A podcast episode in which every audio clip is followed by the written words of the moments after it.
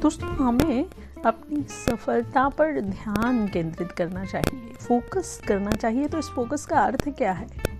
एक आइडिया लो, उस आइडिया को अपनी लाइफ बना लो, उसके बारे में सोचो और उसके सपने देखो।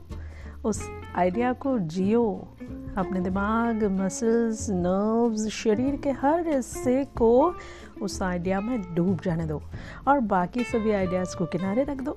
यही सफल होने का तरीका है।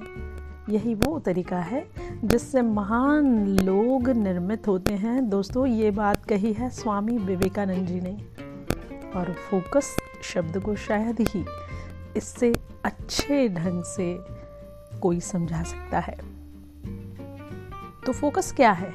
अपने बचपन में लेंस ज़रूर यूज़ किया होगा। लेंस देखने में तो एक साधारण कांच का टुकड़ा लगता है, पर जब हम उसे कागज़ के एक हिस्से पर फोकस करते हैं तो थोड़ी ही देर में वो कागज़ जलने लगता है। फोकस, दोस्तों, चीज़ों को संभव बनाता है। जब आप भी अपने गोल पर फोकस्ड रहते हो ना तो मार्ग में आने वाली बाधाएँ जलकर खाक हो जाती हैं, आप और आपका रास्ता साफ़ हो जाता है और आप अपना गोल अचीव कर पाते हो। फोकस आपको सिर्फ़ यह नहीं बताता कि क्या करना है, वो तो यह भी बताता है कि क्या नहीं करना है।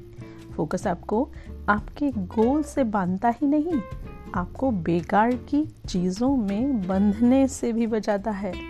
तो फोकस्ड रहिए और अपने आप की सफलता पर ध्यान केंद्रित कीजिए।